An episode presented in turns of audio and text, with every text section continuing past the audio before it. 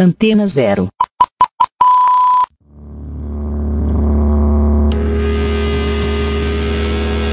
Na próxima hora, a voz das mulheres irá ecoar. Começa agora. Arriba las mulheres.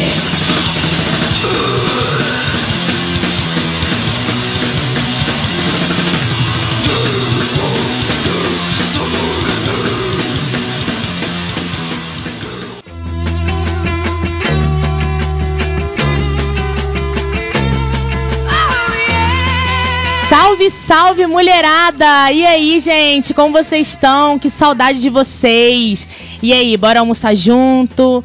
Bora comer aquele rango super gostoso. Tenho certeza que agora é a hora, né, gente? Meio-dia, em ponto, aqui em São Paulo.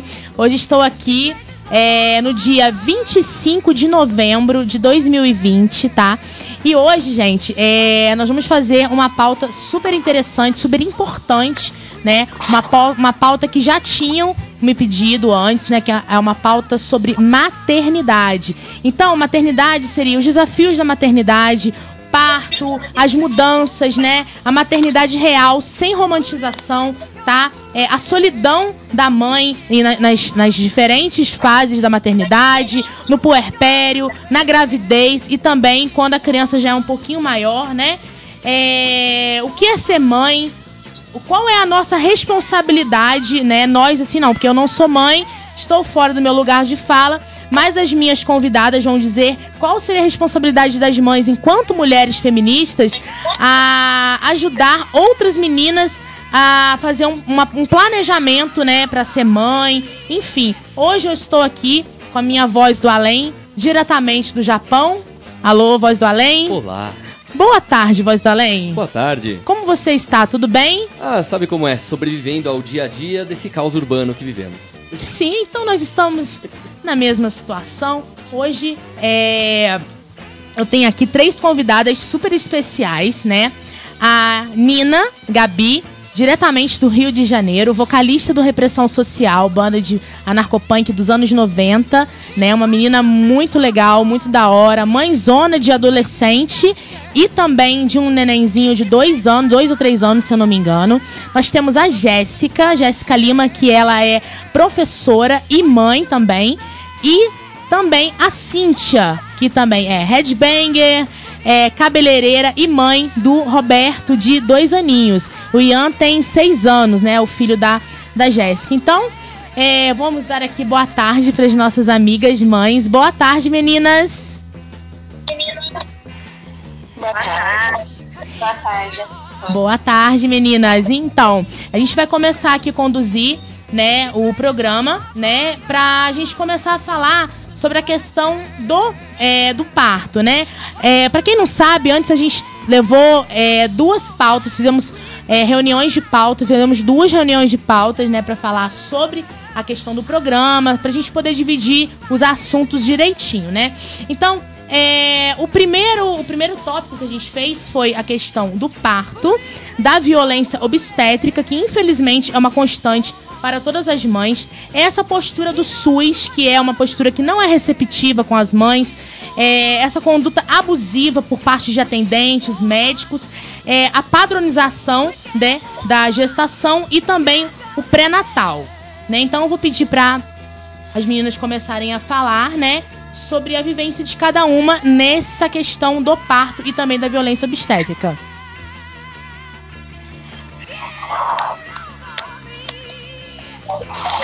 Vamos lá? Alô? Alô, meninas, estão me ouvindo? Pode falar.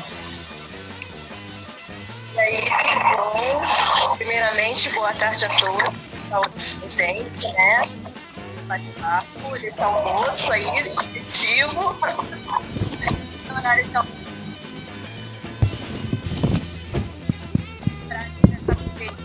Almoço. né, de fazer almoço e tudo mais, né, indo direto ao ponto né, questão da, da violência obstétrica, né, a gente tem que primeiro pensar sobre o que é, é o abuso, né, porque a gente passa pela violência sem identificar o abuso, né, porque a gente não tem essa informação, né. Eu mesma fui mãe adolescente, sofri violência obstétrica e não tinha noção que estava sofrendo abuso dentro das trabalho de parto.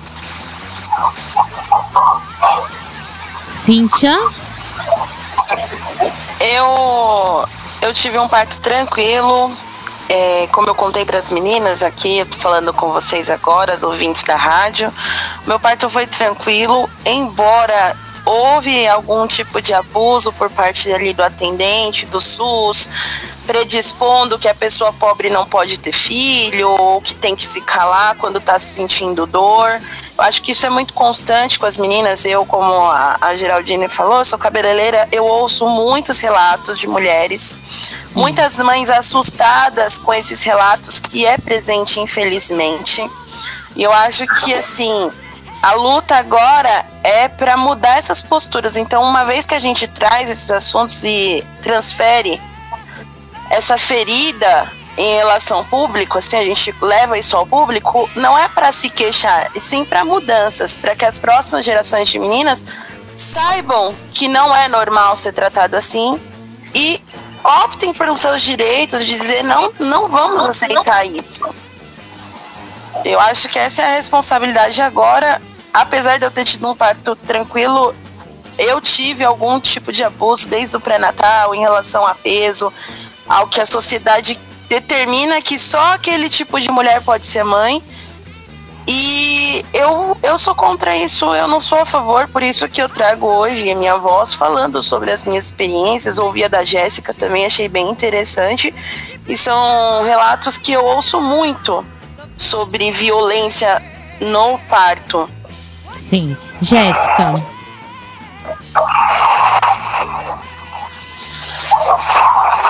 É só lembrando, meninas, que é, a gente está gravando, né? Com elas longe. Então, devido à pandemia, né? Até por medidas de segurança, não são todas as pessoas que podem vir aqui até o programa, até a rádio, para gravar o programa, né?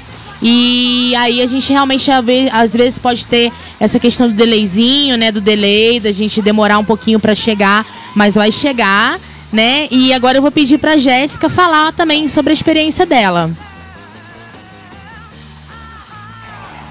Bom, é, primeiramente, boa tarde. Eu gostaria de agradecer o espaço e a iniciativa de trazer esse tema, né, que é tão importante, a gente poder desmistificar um pouco a maternidade trazer de uma maneira real, né, não romantizada e nem demonizada também, Sim. e trazer de uma maneira muito verdadeira e abordando de diversos aspectos, né. Uhum. É, acho muito importante essa colocação do quanto existe uma normalização da violência obstétrica, né? De maneira que a gente às vezes não consegue identificar. É, embora eu tenha passado por isso e já naquele momento me sentido muito muito mal por tudo que que me fizeram, é, eu ouvi muito isso, principalmente das mulheres da minha família, né? Que era uma situação normal, que, é, por exemplo, na minha época era muito pior, então, eu passei sim por violência obstétrica, tive o meu filho pelo SUS, é, embora seja um hospital que tenha várias certificações, várias premiações por parto humanizado, por atendimento humanizado, não é isso que a gente verifica na prática, né? Já de início eu fui privada do, de, de ter o meu acompanhante, né, que era o meu companheiro na época, e, e, passei por várias situações de, de, humilhação, né? De que me xingaram, que, que gritaram, enfim. E num momento que a gente está extremamente vulnerável, né? Então, vários procedimentos que eles fazem sem nem te informar, sem te, te perguntar nada, simplesmente violam a gente o tempo inteiro, invadem a gente o tempo inteiro. E eu me senti assim, uma cobaia, sabe? Os animais em específico alimentação, era como eu me sentia, assim. E, e foi uma experiência bem traumática, assim, para mim, por, por tudo que eu vi, que aconteceu não só comigo, mas com as mulheres que dividiam a mesma sala de preparo. E é um despreparo muito grande, mas é, eu percebo que é muito cultural mesmo, essa naturalização da violência obstétrica. Para vocês verem, né, que nem para ter um filho nem pra, né, pra ter, dar a luz, a mulher tem paz, a mulher tem respeito, a mulher tem acolhimento, né? nem nesta hora, uma hora assim tão única na vida de uma mulher, que é, a, que é a hora do parto, que ela vai dar luz a um outro ser, né?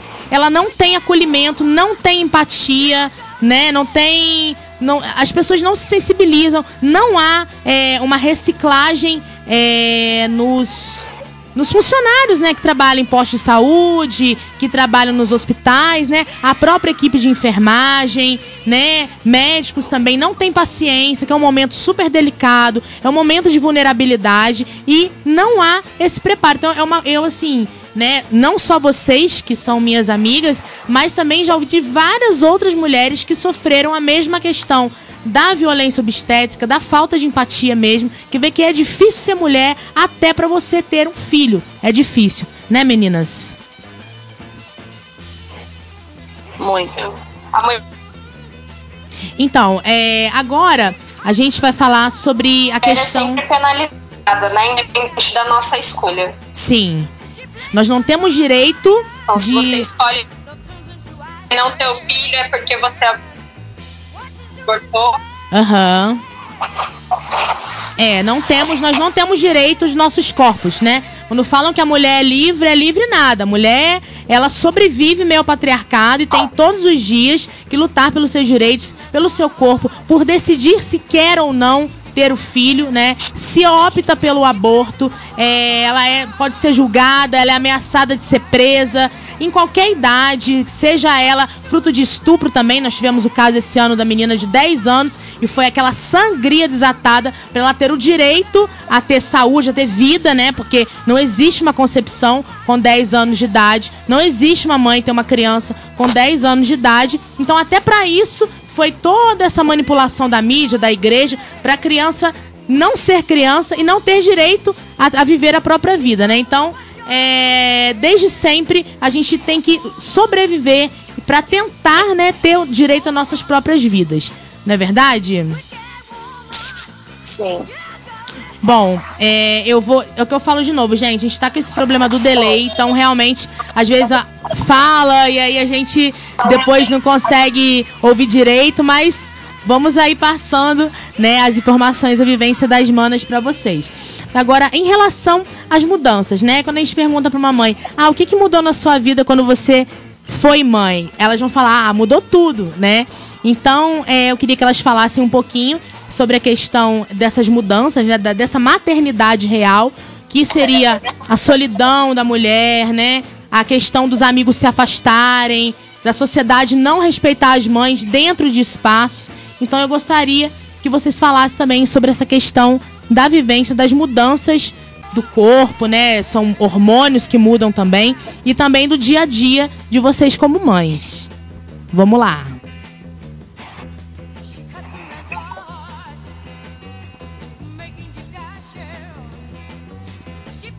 Alô?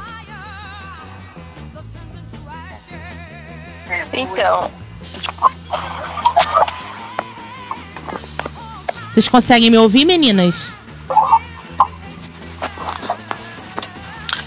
G, eu acho que eu não tô ouvindo as meninas. Vocês estão conseguindo se ouvir?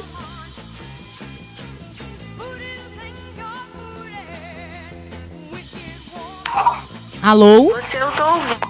Então, é, então quem, que- quem quer falar primeiro? Quer falar primeiro, Cíntia? Não, eu acho. Eu vejo elas mudam boa, mas demora. Com bastante. É, então, Gê, em relação assim pra mim dessa pauta sobre as mansas, foram bastante mudanças, apesar de eu já ter tido mudança. Eu sou uma pessoa que eu saí de casa moralzinha. Aí depois eu conheci o meu a gente tava muitos anos juntos, foi um período totalmente de adaptação, assim. Uhum. Fiquei bem chocada porque eu realmente achava que algumas coisas não mudariam e mudam. É, essa questão do, da relação que assim a sociedade ela tem que ficar dentro de casa presa, você é muito julgada quando você sai, você leva ele para um rolê, você é vista como irresponsável. Uhum. Então tem um julgamento ali social em relação à mãe. Muitas vezes, se você não luta contra isso, você abre mão do rolê, abre mão das coisas que importam, abre mão de ser pessoa, daquilo que te define, daquilo que te constrói, você deixa de lado para assumir o único papel de mãe. Eu acho isso muito violento contra a mulher. Porque antes de sermos mães ou qualquer condição que escolhemos, nós somos indivíduos, somos pessoas. E a sociedade colocar que uma vez você é mãe, você só pode ser aquilo e você tem que ocupar aquilo 24 horas por dia, eu acho isso muito pesado. Porque somos mães, somos mulheres, somos profissionais, somos amigas, somos do rolê, somos dos movimentos.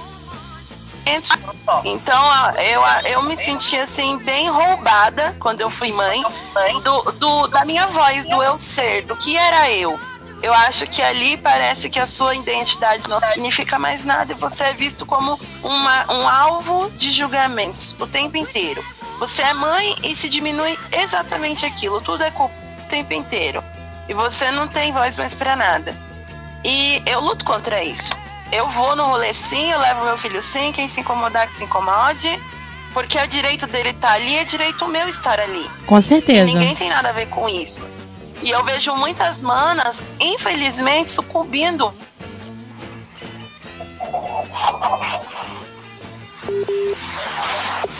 Então vocês acham que não tem também reciprocidade das pessoas e até das outras meninas no rolê, não é isso? Vocês já sofreram isso também, né? É, essa não só no rolê. Né? É, ela é uma. muda muito a sua percepção, né? Uhum. De como você se. O mundo, mundo é, e a gente tem essa questão estrutural de que mãe, né, ela não, não tem a sua individualidade, né? Como a Mana explicou e falou que a mãe ela é um indivíduo que socializa, que tem sonhos, que tem desejos, e a gente estruturalmente tem essa visão de que mãe, né? A mãe é, tem uma paciência eterna, a mãe não sonha, a mãe não transa, a mãe não bebe, né? A mãe não tem amigo, não tem amigo, né? E funciona, né? E a gente também passa por esse tempo de transição de perceber que os amigos também são cíclicos, né? Não quer dizer que aquele amigo não vá ser seu amigo nunca mais porque você é mãe, e ele não vai entender esse momento que você está passando, uhum. e você uhum. acaba se aproximando de pessoas que estão vivenciando esse momento como você, né? Mas é difícil porque essa estrutura vai ser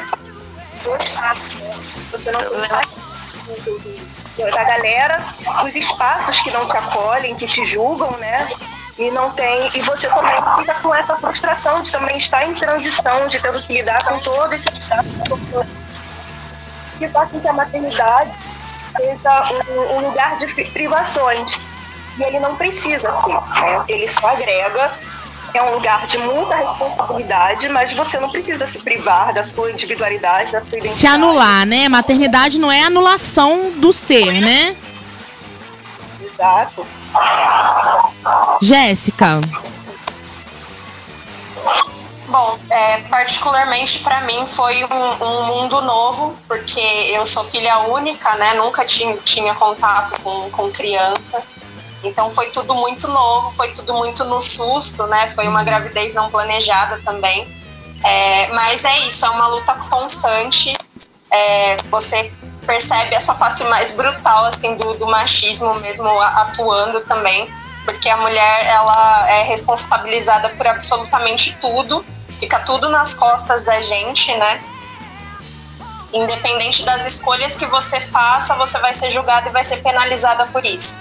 Então, se você optar por ficar em casa e se dedicar aos seus filhos, você vai ser julgada por isso. Se você escolher é, tocar a sua vida e trabalhar, estudar, você também vai ser julgada e penalizada por isso. Então, é um, é um peso muito grande, a responsabilidade é toda colocada nas costas da mulher. Então é uma luta constante, diária mesmo, para encarar tudo isso e, e, e, ter voz realmente para se impor e, e, apontar que não é bem assim, apontar que a responsabilidade é, envolve outras pessoas também. A gente precisa de uma rede de apoio para que a gente consiga tocar as nossas vidas, porque realmente é, não é depois da maternidade a gente não pode se anular, a gente não deixa de ser humano, de ser mulher, de ser amiga, de ser profissional né? A gente é mais do que ser apenas mãe. E a gente tem o direito de ser isso. Pois é, é outra coisa que eu acho assim bem bem louco, né, de que a gente trocou essa ideia durante as reuniões, né, de pauta, é sobre a questão, né, que eu até falei ontem, falei, gente, eu vou colocar isso em letras garrafais. Como que foi para vocês, enquanto mães, enquanto feministas, sofrerem julgamento dentro do próprio movimento feminista? Isso assim, é uma coisa que não dá para você conceber, né, um movimento feminista de acolhimento de mulheres, de mães, enfim, principalmente, né, de mães que às vezes estão em situação de vulnerabilidade, você não ter o apoio das outras mães. Isso é muito louco, gente. Então, queria que vocês falassem, né, sobre é, como foi a experiência de vocês com essa máxima que é uma falácia enorme e que é uma das coisas mais absurdas que eu já vi.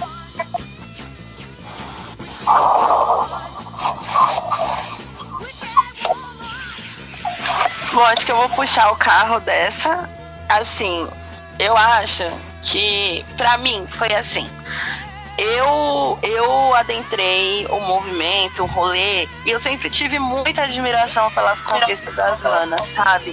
Sempre, para mim, foi uma coisa muito irreal, mulheres terem tantas vozes em, em situações que se colocam assim, que a sociedade manda calar, e eu vi dentro do underground várias meninas que eu admiro muito subindo com vozes onde não tinha espaço para elas. E elas lutaram. Então, por isso que eu cheguei perto desse movimento. Uhum. E quando eu fui mãe, que eu vi que tinha uma certa seletiva, tipo assim, é igual voltando um pouquinho da pauta atrás. Se você escolhe se abdicar às vezes ali de um pouco das suas conquistas para você se dedicar ali àquele momento de ter o seu bebê, você às vezes dá uma pausada nos estudos ou coisas que seriam que te validariam, você é julgada, você é olhada de uma forma tipo, pô, sabe, tá sendo submissa da casa, isso. Então rola dentro do movimento, sim, entre, tipo, outras coisas, tipo.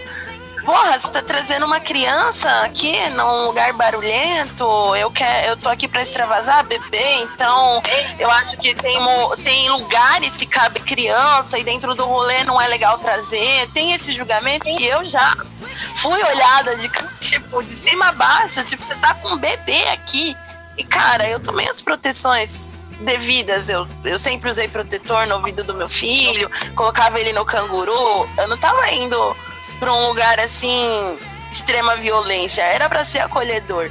E eu acho que não tem muitas vezes a consciência até das não mães, não as que são mães, Uhum. as não mães que a gente é mulher e a gente quer conversar, a gente quer ver gente, quer estar no rolê também, entendeu? Tem esse E não é direito, porque A né? gente optou por ser mãe. Não é porque a gente optou por ser mãe que, tipo, cara, eu vou ser menos amiga ou menos interessante do que a menina que luta por não ter.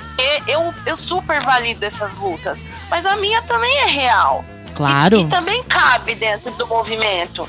Eu também sou uma minoria, eu também sofro violência só pelo único fato de ser mulher e ter tido as Exatamente. escolhas que eu tive. Então eu vejo que assim, fica um recado para as meninas: acolham mais.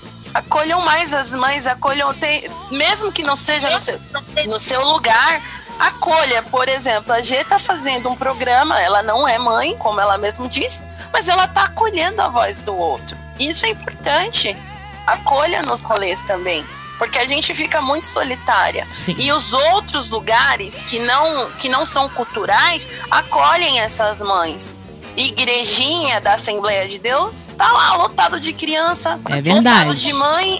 Por quê? Porque a, o próprio, a, a própria coletiva se apoia e às vezes a gente acaba desistindo de estar nos espaços que nos interessam porque não tem acolhimento. Eu já vi mana do rolê virar evangélica, gente. É, é pesado, mas eu já vi depois que foi mãe.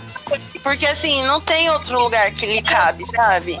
É Chega foda. uma hora que entra a depressão, entre outras coisas, e qualquer coisa que te acolhe, você vai. Então eu, eu acho que eu fico com essa fala. Presta mais atenção um pouquinho no ambiguinho do outro, não só no nosso. Não só nas, no que nos define, no que o mundo é vasto. Uhum. E eu acho que o espaço tem que ser de todos. Então, é, gente, a gente vai fazer um rápido intervalo aqui, coisa rápida. É, em menos de três minutos, né? A gente já tá de volta. Coisa rápida, rápida. Aguentem aí que a gente já volta. Já volta.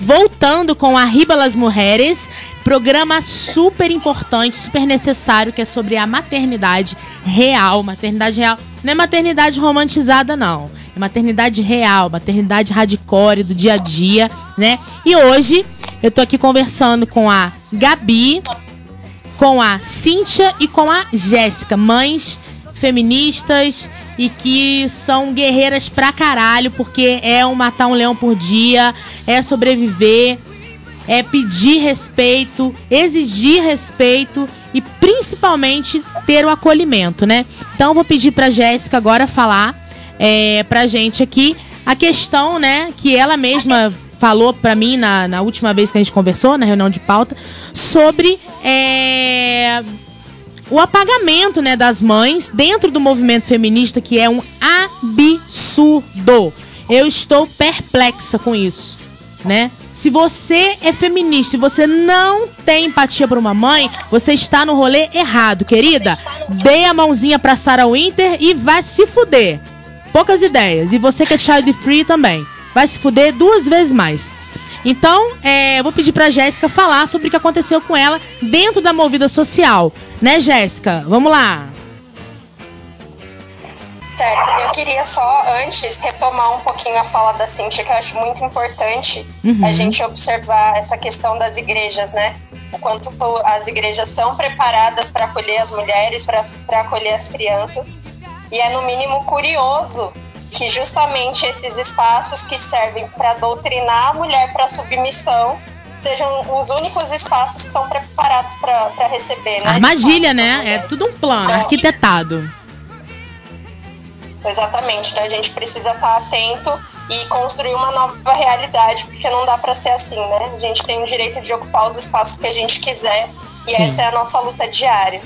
É, então, como já foi colocado, eu venho aí dos movimentos sociais, Sou do movimento de mulheres Olga Benário, construo o um movimento de luta nos bairros, vilas e favelas, que é um movimento de ocupações urbanas.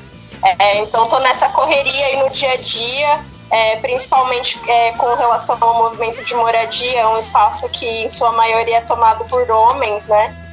E que nessas lutas é muito complicado. Eu tenho uma, uma estrutura que não é tão comum ainda é a típica, né, da guarda compartilhada. Uhum. Então, eu tenho uma certa mobilidade que a maioria das mães não tem hoje, né? Eu tenho uma divisão mais justa com meu ex-companheiro, né? Então, meu filho fica uma semana comigo, uma semana com ele. Em determinados dias eu tenho é, mais facilidade em, em estar tá atuando nos movimentos, em outros momentos eu tenho que levar meu filho junto e nessas situações eu, eu já passei por muitos momentos em que é, eu tive que bater de frente, tive que reivindicar espaço, porque senão a gente é silenciado mesmo, né? São espaços que não são preparados para receber mulheres, que não gostam de ouvir mulheres, e você ter um filho ali, você ter uma criança é um, um impedimento a mais, né? É algo que, que não parece tolerável para a sociedade, né? Então, mesmo dentro dos movimentos sociais, de organizações né, de esquerda, supostamente tem esse compromisso com as mulheres, com as minorias, é, não é isso que a gente observa na realidade. Então, é, já tive situações de exclusão mesmo, como agora nesse último período, que eu fui para representar o movimento e eu não pude falar porque o meu filho não podia estar ali. Absurdo. Então foi uma situação bem bem absurda mesmo, é constrangedor. Mas é isso, a gente tá aí na luta para colocar a cara, né, bater de frente, porque não dá para ser assim. Então eu faço por mim e por todas as outras mulheres que têm o direito de estar onde elas quiserem e de falar o que elas quiserem. É que luta é essa, né? Que luta é essa que se diz libertária, que se diz antifascista, que se diz pró-minoria, se ela exclui a mãe, né? Que, que luta é essa? Que luta falaciosa é essa, né? Porque você tá num ambiente que você não pode levar o seu filho, que você é julgada por levar o seu filho. Então, que luta é essa? Né? Qual é o papel é, das pessoas que excluem mães, né, dentro de movimentos sociais, que é cheio de mãe, que é cheio de mãe solo, mães em vulnerabilidade. Então, que luta é essa, né? É uma coisa assim que fica cada vez mais claro, né, que o patriarcado, ele olha a mulher que é mãe como é uma somente uma parideira, né? Sem direito, só para ficar ali é, sendo escrava do marido, escrava do lar, escrava até dos filhos, não tem nem um pouco de liberdade de ser quem é, que é como até foi falado agora, agora mesmo. A pessoa deixa de ser mãe, ela anula toda a história que ela teve atrás, né? Então, assim, é uma mãe, é uma amiga, é uma pessoa que gosta de música, que gosta de cinema, que gosta de sexo. É, por que não? Ela deixa de ser, ela deixa de ser é, é, é, alguém normal, né? Porque é mãe. Então é uma coisa assim extremamente absurda, né? E fica aqui, eu também como sou produtora cultural, né? É, que nós que fa fazemos rolês, que fazemos eventos, que a gente pare também para olhar que mães querem sair com seus filhos, né? Mães querem passear com seus filhos. As mães querem estar nos, dentro dos rolês no, do movimento feminista. É o direito delas, porque também são mulheres. Né? A mulher não deixa de ser feminista depois que ela se torna mãe. É verdade? Ela não deixa de ter direito de ir aos shows, de ir é, é, é, aos espaços culturais, porque elas são mães. Isso não existe. Então, entrando também nesse gancho, vocês, como são mães né, de meninos, né? Meninos, homens que já são privilegiados pelo patriarcado, é, qual é o papel de vocês como mães feministas, né, a educar um menino para que ele não se torne um homem machista, um homem que faça outra mulher sofrer no futuro? Vamos lá. eu sou mãe de adolescente, então é, é bem, eu tô bem nessa linha aí, nessa ferida aí, né, nessa jornada, nessa parte da jornada, né, de, de estar orientando, né? Porque a maternidade ela vai ficar sempre te acompanhando, né? Então, quando você passa, chega nesse tópico, né? É sempre pelo viés da empatia. Sim. A gente está falando de empatia, né? Desde os espaços, é, repensar os eventos que acolham mães, né? As amizades, os eventos, né? Os projetos sociais voltados para né, para tudo que de uma forma abrangente, né? Incluam as mães, né? a questão de educar alguém também tem essa questão da empatia. Sim. E a gente está falando militar o tempo todo, né? Eu sou mãe de adolescente, então o tempo tento sempre levar na, a reflexão, né? Por que de, de, é, disse tal frase, por que está se portando de tal maneira, se eu gostaria que se ele estivesse naquele, naquela posição, se seria bom para ele. Sempre levar essa reflexão para ele fazer essas próprias questões sobre o seu mundo, sobre o que rodeia, né? E criar esse vínculo, né? Porque senão você distancia e aí é muito difícil você conseguir esse acesso à sua vida, né?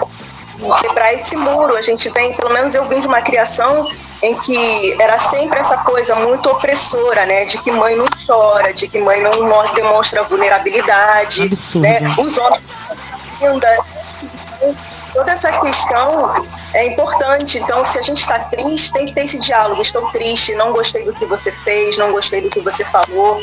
Mostrar, acompanhar os eventos, né? Ver outras pessoas, enxergar o mundo de uma maneira mais real, menos romantizada. Porque essa coisa né, de ter esse lugar privilegiado, os filhos também ficam nessa posição, né? De, do rapaz sempre sair a hora que quer, de sempre nos lugares mais privilegiados, de sempre ter, e não perceber tudo que rodeia, permeia, tanto no dia a dia, ajudar nas tarefas de casa, a expressar os seus sentimentos, né? a olhar, a acolher o seu É uma questão de dia a dia, de desconstrução mútua, né? tanto da mãe, do pai, quanto do filho. Então, é meio por aí esse, esse desafio, é desafiador. Né? Verdade. Cíntia.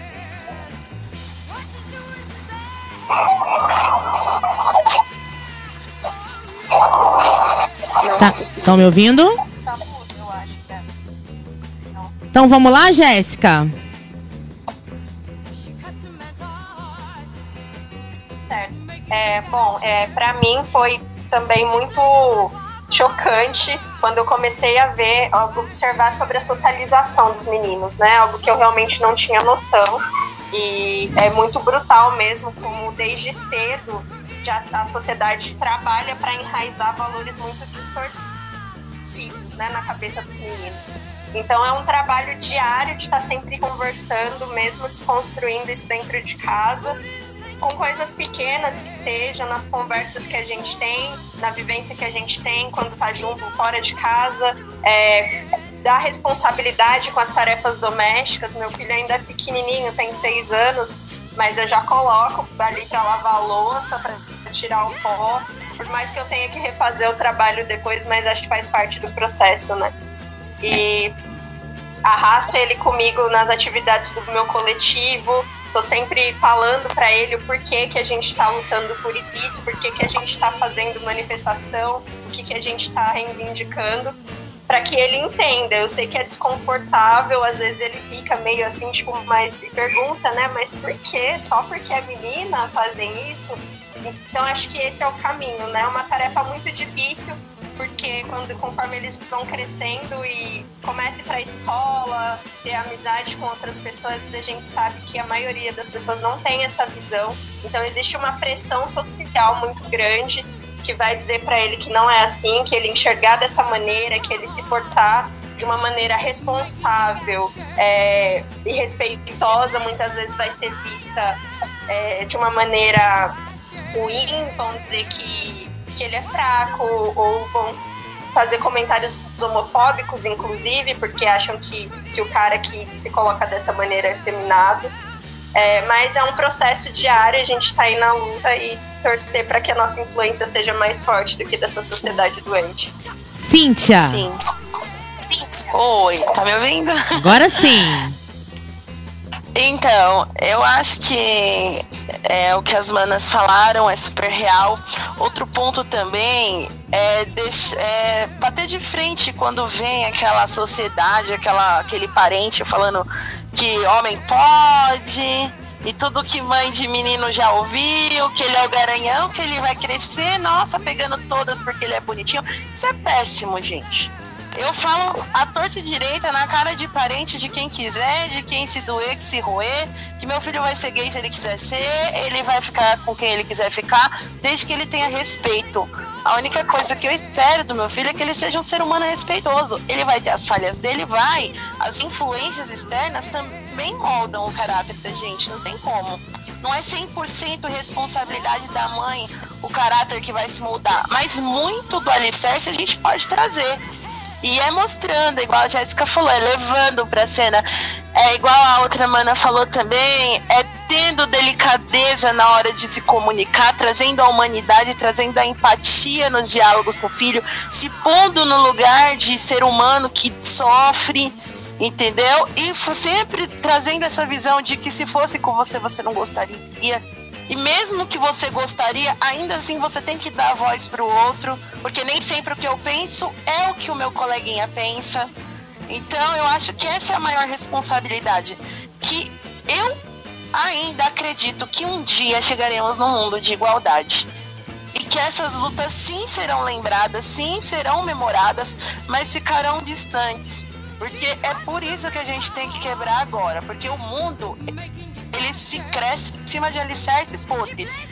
Enquanto a gente não limpar essa podridão, vai continuar crescendo podridão, não tem como. Então acho que essa é a luta de agora. É acabar com as podridões do mundo, fazer pessoas fortes, saber que nós somos portos seguros para os nossos filhos, não passar a mão na cabeça, mas portos seguros de, de você falar assim: eu confio na minha mãe porque ela foi íntegra nas atitudes dela. Eu confio Sim. no meu pai porque ele foi uma pessoa íntegra. Então eu posso perguntar para ele que eu sei que ele não vai mentir. Eu acho que essa é a maior responsabilidade agora. Sim, é muito legal mesmo a colocação de vocês e uma coisa que a gente estava conversando ontem também, né? Que existe um medo, existe uma é, é um terror assim, é um, um dos fantasmas da infância para os pais é o fantasma da homofobia, né? A criança não pode brincar com certo brinquedo. É brinquedo de menino, é brinquedo de menina. Se o menino chora, ai, mas isso é coisa de viado. Né? Nós temos aí o nosso presidente, o senhor excrementíssimo presidente da República, que fala, ai, é, já a criança nasce meio gayzinho, sabe? Então, isso acaba sendo reproduzido na sociedade, né? E as crianças, elas crescem com esse medo, né? Porque a homossexualidade, né, ela nasce, ela vem junto com a pessoa. Nasce assim. Então você, então você veja que desde pequeno a criança já é reprimida pelos pais. Olha, não brinca com isso aí não. Olha, se você for tirar uma foto, não fica sentado desse jeito não. Você tem que ir brincar só com os meninos, não brinque com as meninas, porque senão o papai vai ficar triste, né? Então, assim, é uma coisa que desde sempre é um terror que ronda o, o, os lares, né? De que a criança é, seja homoafetiva. Então, é uma coisa assim. Gente, criança é criança, gente, né? Independente da sexualidade dela, né? Da condição sexual dela, ela é uma criança. É uma coisa que vai, é, é, é vai se manifestar mais pra frente. Então, mas a, as famílias já colocam esse medo nas crianças desde criança, desde pequena, né? Desde a primeira infância. Então, é, como a gente estava conversando ontem, queria que vocês também falassem sobre essa questão da escola, né? O filhinho da, da Jéssica estava com o cabelinho grande e de tanto sofrer bullying na escola e de também dos próprios parentes, né? O menino pediu para cortar o cabelo, né? Então, assim, é um absurdo, gente. Ah, se você senta meio assim, brinca meio assim, então é uma coisa que a gente tem que abolir. Por isso que eu falo que eu não acredito em gênero, porque, mano, é assim, você já tá, você já tá sendo forçado a ser uma coisa que às vezes você nem é para agradar a sociedade e também a família. Vamos lá?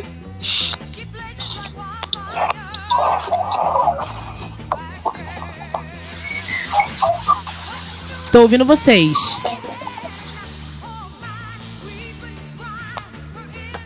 Bom, é assim, eu particularmente já sofri um pouquinho também, igual a Jéssica, por eu optar muitas vezes o cabelinho do meu filho tá grande. Tem esses comentários sim na. Ai, não deixa ele brincar com a boneca. Isso a gente já sabe que é horrível, mas assim, dentro desse assunto, acho que o que eu mais sofri foi na escolha do padrinho do meu filho. A gente não é religioso, uhum. então eu escolhi um padrinho dentro da, do que eu concebo, alguém para me dar força para que o meu filho cresça e fale aquela pessoa você pode se consultar com ela no momento que você não conseguir se consultar comigo, porque eu confio nela e ele te acolhe, te abrange mais do que família. Eu sempre brinco que parente para mim é parente e família é os amigos que eu construí e trago junto. Sim. E o meu, o meu compadre, ele é gay. Ele é gay, hoje ele tá casado com um rapaz maravilhoso, que é o Thiago. A gente tem imenso caminho, um beijão pra ele, que eu acho que ele vai estar tá ouvindo. Beijo, Thiago. É, o nome dele é Rivaldo. Rivaldo. É, o Rivaldo, ele é super engajado na cultura, ele trabalha na biblioteca de São Paulo, ali na Vila Lobos é um cara incrível, com bastante bagagem, assim. E eu já fui questionada na escolha do padrinho, tipo assim, você não acha que vai confundir a cabeça do seu filho? Gente, que medo, Nossa, que coisa, mas né? Eles estão se beijando numa festa de ano novo. Falei, você não beija, cara, seu marido? Por que, que ele não pode beijar o dele? Exatamente. E tem ainda essa, essas construções que tem que ser desconstruída. E eu acho que eu, particularmente, tenho do.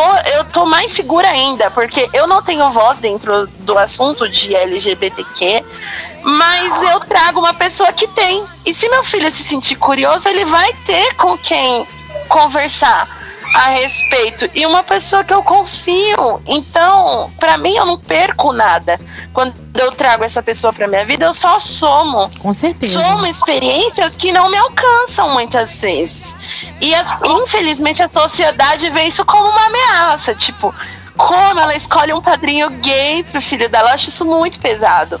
Porque eu tenho muito orgulho do compadre que eu tenho e não teria escolhido outro melhor. Se tivesse que escolher dez vezes, seria ele.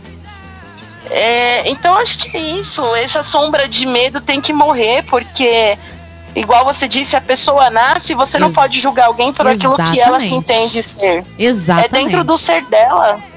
Exatamente. É uma pessoa ela não tem inteligência emocional para todo o resto, né? Ela precisa ter esse, esse equilíbrio de se expressar né, de maneira genuína, faz parte da construção de qualquer ser humano. Então, é, como a gente teme o diferente, né, como a sociedade, né, a gente não consegue se entender como coletivo, né, então fica padronizando, engavetando as pessoas o tempo todo e teme tudo que for um pouquinho diferente do que eu estou acostumado a ver dentro da minha bolha, dentro do meu recorte. É muito complicado, né? Muito triste. Exato, muito triste. Jéssica, fala pra gente da experiência. É, então, tive essa, experiência com meu filho, né? Ele sempre gostou de ter o cabelo longo. E tem a, a, referência, né, do próprio pai dele, do tio, que também tem o cabelo longo, e ele quis deixar crescer. Ele sempre teve cabelo grandinho. E até ele ir para a escola, ele lidava de uma maneira por, por ter essas referências, então acho que ele não tinha passado por, por nenhuma situação assim que ele identificasse realmente que ele estava é, sendo diferenciado, que ele estava sendo excluído por isso. Até teve uma situação numa festa de família que o priminho chegou e, e falou para ele, né? Mas por que, você tem o cabelo assim e tal, grande? E aí ele falou, né? Porque eu sou uma princesa. Então você via que, assim, que não, não tinha maldade nenhuma, ele não interpretou aquela pergunta de maneira agressiva, ele não entendia isso porque ele não tinha vivenciado, né? Sim. Só tinha vivenciado o acolhimento de ser quem ele é. Exatamente. A partir do momento que ele foi para a escola, a pressão social em cima dele por conta disso, embora ele se vista de uma maneira bem molequinho assim, e ele faz porque ele quer, porque ele gosta realmente, mas só por causa do cabelo começou a, a sofrer bullying na escola e exclusão realmente. É, eu tentava blindar ele conversando e dizendo, filho, isso é importante para você, deixe os outros falarem. As pessoas têm a mentalidade pequena mesmo, né? Você não pode se abalar e tal. Mas é muito complicado você exigir que uma criança tenha força para enfrentar isso, principalmente num momento que você não tá ali para apoiar. Né? Então você vai, conversa com o professor, coordenador, o caramba quatro, mas a escola também reproduz tudo isso, reproduz é, essa imposição de um estereótipo de gênero, né? Que não corresponde. Isso não tem a ver com, com sexualidade, não tem a ver com nada. Tem a ver com ele ser o que ele quiser ser, ser quem ele realmente é. Né? Então, infelizmente, não, não deu para segurar aí. Eu vi que ele realmente estava muito triste, estava sofrendo com aquela situação. E aí a gente levou ele para cortar o cabelo. Fiquei triste demais, assim, para mim foi muito doloroso ver o meu filho passando por uma situação dessa, é, ainda tão pequeno, né? Mas. é uma coisa que eu tenho certeza que ele não vai esquecer. seria o melhor. Uma coisa que ele não vai esquecer, com Sim, certeza, agora, né? É, agora ele decidiu que, que vai deixar crescer o cabelo de novo. e tá, tá, já tá grandinho, assim, já começaram a falar de novo, aí pergunta, né, se é menino ou menina. Mas até então ele tá lidando bem. Fala, não, sou menino e segue pleno, vai fazer as coisas dele. E eu espero que que ele se porte e não se reprima. Tudo que eu quero é que meu filho seja livre para ser quem ele é. Com certeza. Então, assim, é, podem tentar encaixotar os nossos filhos, as nossas crianças, mas ninguém escapa da própria essência. Ninguém escapa de ser o que é né? Uma hora ou outra, é, a pessoa sempre mostra a sua verdadeira identidade. Então não adianta os pais reprimirem, não adianta a escola, o sistema, a sociedade, que não se encaixota a essência real, genuína da pessoa, né? Então, é, infelizmente, a gente já tá acabando o programa. Eu tô super triste, né? Eu sempre falo aqui com a minha voz do além que é muito pouco, é uma hora só de programa. Mas eu tenho certeza que foi muito legal. Muitas mães, espero que muitas mães é, é, ouçam, né? Se sintam acolhidas. Eu vou deixar aqui a página do programa no Facebook programa Arriba las Mulheres. A gente também tem no Instagram. Quer mandar uma mensagem, quer mandar um relato, quer participar, porque o tema mães, maternidade é um tema muito, muito amplo. Então não vamos ficar só é, restrito somente a estas pautas, né? Vamos ter outras pautas. Você que é mãe LGBT, né? Ou mãe é, de crianças que têm algum tipo de deficiência, entre em contato comigo, vamos bater um papo, vamos fazer uma próxima pauta é, com mães, né? Que também tem essa, essa questão de ser LGBT, quais são os desafios de uma mãe LGBT, quais são os desafios de ter um filho que tenha algum tipo de deficiência, né? Então, o programa está aberto, o espaço está aberto para que todas as mães se sintam acolhidas é, para falarem o que elas realmente precisam falar aqui pra gente. Porque muitas mães não conseguem falar, né? Não conseguem ter voz. Então, eu quero aqui ser um canal para que vocês todas é, falem um pouquinho da vivência e possam ajudar, sororizar e levantar outras mulheres também. Então, gostaria de agradecer aqui a Cíntia, a Gabi e a Jéssica. Muito obrigada mesmo por vocês é, compartilharem comigo a vivência de vocês e os minutinhos finais aqui para vocês falarem o que vocês quiserem, tá bom? Vamos lá! É, obrigado, G. É um recado bem rápido para dar voz para as meninas. Eu sempre falo para todas as amigas, a voz da gente não tem que ser a voz do medo. Quem quer ser mãe, seja a mãe. Quem não quer, é o direito de vocês não querer. E para mim, ser mãe é uma experiência maravilhosa que eu não trocaria por nada. Então fica o recado, lutem contra os seus medos, que no final sempre vale a pena. Isso aí. Gabi? Muito obrigada pela, por participar do seu projeto, um projeto bonito. Desejo muito sucesso. Muito obrigada. Muitos projetos. É, eu espero que todo mundo também receba essa palavra de acolhimento de todas nós. É saber que nós não estamos sozinhas, isso é muito reconfortante, né? E que mais uma vez, a gente, em vez de ficar focando no patriarcado sendo escroto, a gente tem que focar nas mulheres, nas mães sendo fodas, porque nós somos muito fodas. Um beijo para todos. Com certeza. Jéssica?